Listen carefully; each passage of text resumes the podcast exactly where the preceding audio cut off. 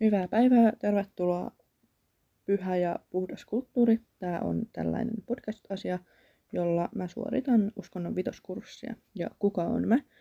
Meikäläinen on Siiru Jäntti ja ö, olen tällä hetkellä tuleva abi, abivuoden opiskelija lukiossa. Ja tämä on tosiaan tällainen kesän yli suoritettava podcast-asia, jolla suoritan siis uskonnon vitoskurssia, joka on siis uskontokulttuurissa hence the name. Öö, jos ihmettelette, miksi koitan puhua hirveän kovaa ja nopeasti, niin öö, yritän siis saada näitä jaksoja pakattua 15 minuuttiin, koska huomasin, että kun puhun jostain aiheesta, se lentää yli 20 minuuttiin helposti. Ja kyllä, öö, pohjana käytän näille jaksoille tota Verso 5-6 kirjaa, joka on uskonto mediassa ja kulttuurissa, ja käyn myös siellä median puolella hyvin vahvasti, koska kulttuuri ja media on nykypäivänä niin sitoutuneita yhteen. Öö, kyllä, mä oon kuvannut jo pari jaksoa. Ne on pitkiä ja voi olla, että teen ne uudestaan, mutta oon kuvannut musiikkia toi arkkitehtuurijaksot, mutta nyt ajattelin kuvata sellaisen hassun hauskan ja uuden jakson kuin taide, niin kuin kuvataide. Ja mä en nyt tähän ole hirveästi käyttänyt tuota kirjaa, koska mä huomasin, että kun mä luen sieltä kirjasta ja yritän sen pohjalta puhua, niin mulla tulee hirveästi pläkäreitä ja tota, niin kuin tällaista ahdistusta siitä, että en ole kertonut kaikkea, mutta mä oon itse nyt lukenut ö, ylppäreihin aika paljon ö, kolme ensimmäistä kirjaa tässä kahlailtu läpi kohta, niin niiden pohjalta ja sitten oman tiedon, koska mä ajattelin, että mä teen nyt nämä jaksot ja sitten mä opiskelen sieltä ja voi olla, että teen sellaisen loppuinfon tai sellaisen, missä sitten kerron, mitä kaikkia kusin. Mutta tosiaan, nyt on mennyt kaksi minuuttia, herra jestas.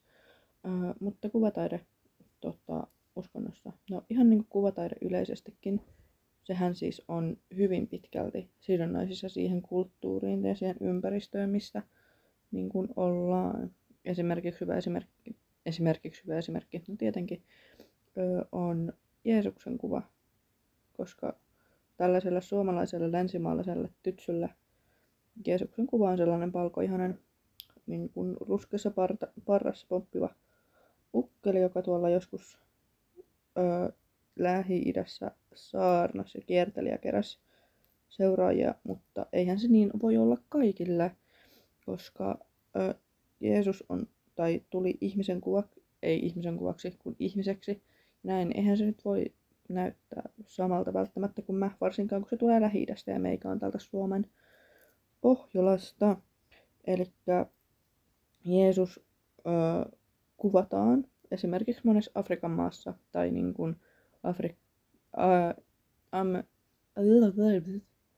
afroamerikkalaisessa seurakunnassa esimerkiksi tummaihoisena joka on täysin ok, samoin kuin ö, esimerkiksi tuolla Etelä-Amerikassa niin kuin tällaisena latinan, latinan, latino näköisenä henkilönä, ö, koska millä tavalla sun tässä se on todella niin kuin, kulttuuriin pohjautuva ja tällaiseen niin kuin, identiteettiin ja muuhun, koska niin kuin, minkä takia esimerkiksi tummaihoiset Amerikassa palvois kristinuskossa ö, ihmistä, joka näyttää siltä, joka heitä on vuosia, niin kuin satoja vuosia sitten orjuttanut. Se ei käy ihan järkeä ja se on mun mielestä ihan oikein.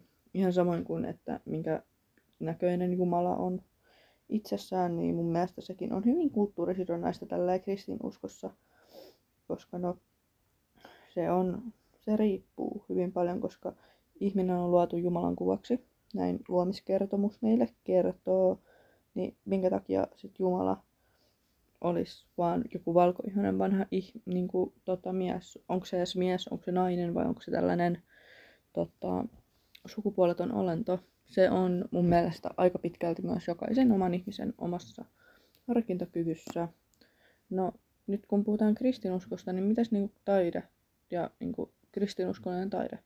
No, totta kai taiteessa on muutenkin tota, vaikuttanut eri tyylisuunnat ja myös tyylisuuntiin sit kuuluu se, että millä tavalla kuvataan.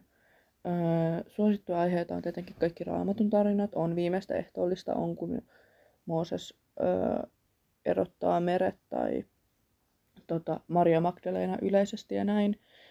Öö, ja aika paljon tulee renesanssin ajalta tota, maalauksia ja tällaista myös klassismin ajalta ja on todella hienoja tota, näitä tällaisia kirkkotaidetta. Näkyy esimerkiksi tuolla Etelä tota, Euroopassa, missä katolinen kirkko vaikuttaa. Sittenhän meillä on ortodoksikirkossa paljon ikoneita, eli tällaisia pyhien niin kuin henkilöiden kuvia ja palvontaa, ja ne on yleensä tosi hienosti koristeltu, että on kirkkaat värit ja on se sellainen sädekehä sen hahmon ympärillä ja on kullattu niitä ö, osia ja on tällaisia ja sitten on niinku tällaisia taskuversioita. Mä kävin tuolla merikeskus Vellamassa siellä tota, oli niin kuin Ruotsin salmen taisteluista niin venäläisten tota, taskuikoneita ja ne oli aika hienoja, siis metallista kaiverrettu. Mutta asiaan, öö, mun mielessä ja mun ymmärryksen mukaan oikein kristinuskossa ei ole sellaista kaiverrus tota, niin kuin kulttuuria, että oltaisiin kaiverettu hienoja patsaita tai veistetty tällaisia niin kuin kreikkalaisen jumalan näköisiä. Se on muuten kans yksi patsaat, jotka näyttää kreikkalaisilta jumalilta. Sehän kans kuuluu uskonnon piiriin. Mutta itsessään kristinuskossa ei mun mielestä ihan hirveästi sitä sellaista, ainakaan tällaisessa länsimaisessa kristinuskossa ole. Öö, no voidaan hypätä sitten vaikka tuonne vähän pidemmälle historialle, eli antiikin Kreikkaan ja antiikin Roomaan. No sieltähän nyt meille tulee hienot David-patsaat ja kaikki Zeukset ja kaikkia sen ajan niin kuin taidetta oli nimenomaan ja pääosin myös ve, niin kuin veistokset. Eli on älyttömän hienoja ja niin kuin mahtavia ja ihmeellisiäkin veistoksia siltä ajalta, mutta myös tällaisia ruukkuja, joita on maarattu ja kiekkoa ja niin kuin seinä, seinämaalausta ja tällaista, josta päästään pidemmällä historiaan myös tonne Egyptiin, muinaiseen Egyptiin, jossa myös hieroglyfit ja tällainen niin kuin seiniin kaiverrettu ja maalattu taide on ollut tapa, miten on muun muassa kerrottu tota, erilaisia jumaltaruja, tarinoita sellaista. Että niin kun, mitä kauemmas mennään, ehkä sitä fyysisempää se taide on ollut, että se ei ole vaan että pensseli ja öljyvärit, koska silloin ei esimerkiksi ole ollut öljyvärejä, vaan sitten on tehty ö, kipsistä tai hiekka, tai niin kuin hiekkakivestä ja näin käytetty hyväksi sitä ympäröivää maailmaa. Öö, no, mitäs muut uskonnot? No, islamissa on kuvakielto. Eli Jumalaa tai Muhammedia, eli sitä profeettaa, ei saa kuvata. Että jos he esiintyvät kuvissa, niin heillä on, ö, niin kuin heidän kasvonsa on peitetty, mutta yleisesti he eivät myöskään yle, yleisesti, yleisesti, he eivät myöskään esiinny että taide islamissa, islamissa on tosi sellaista niin kuin abstraktia, nämä kaikki arabeskit ja tällaiset hienot koukerot ja muut on sitten enemmän sen, niin kuin, sen kulttuurin heiniä. Juutalaisuudessa, mä just itse asiassa luin juutalaisuudesta, mutta mulla ei nyt jotenkaan tuu yhtään mitään mieleen. No, siellä ei nyt ole varsinaista kuvakieltoa, mutta siellä ei mun mielestä ole ehkä yhtä tällaista prameeta tota, taidetta, mitä esimerkiksi kristinuskossa on. Joo. Yleisestikin synagogat on aika pelkistettyjä ja tällaisia. Koitan just tosiaan miettiä, että oliko siellä vai olikohan siellä seinillä. Mun on pakko tarkistaa toi johonkin jaksoon, koska nyt se jää häiritsee.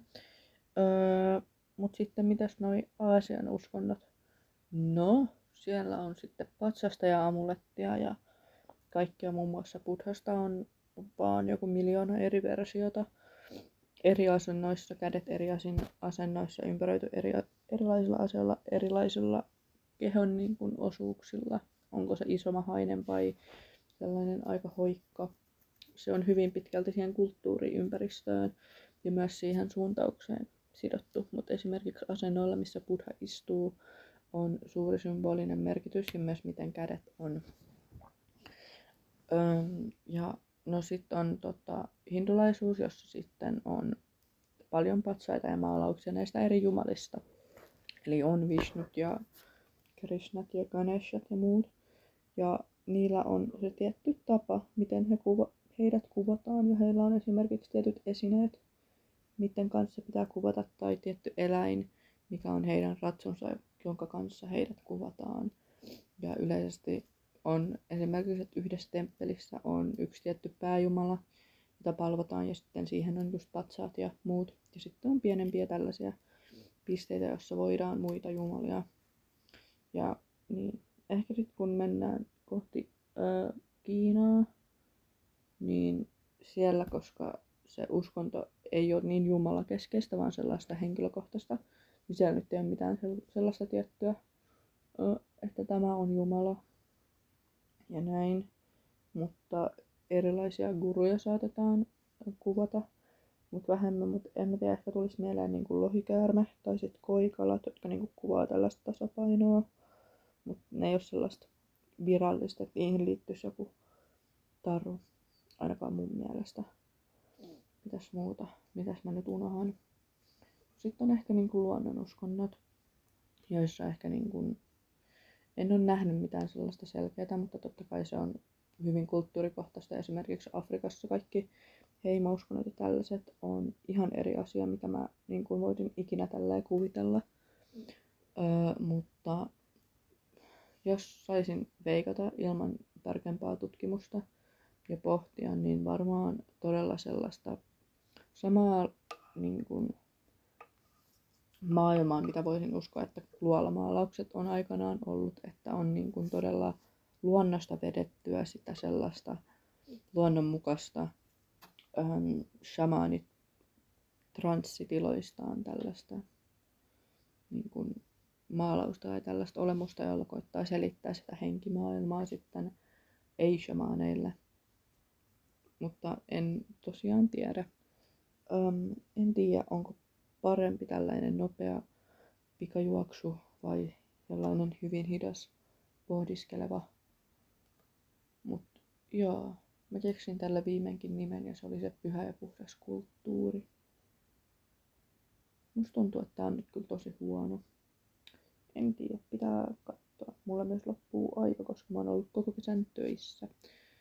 Joo, mutta siinä vähän taiteesta. Joo. Näkyllään varmaan seuraavalla kerralla, jos tätä edes koskaan julkaistaan tai laitetaan minnekään. Heippa!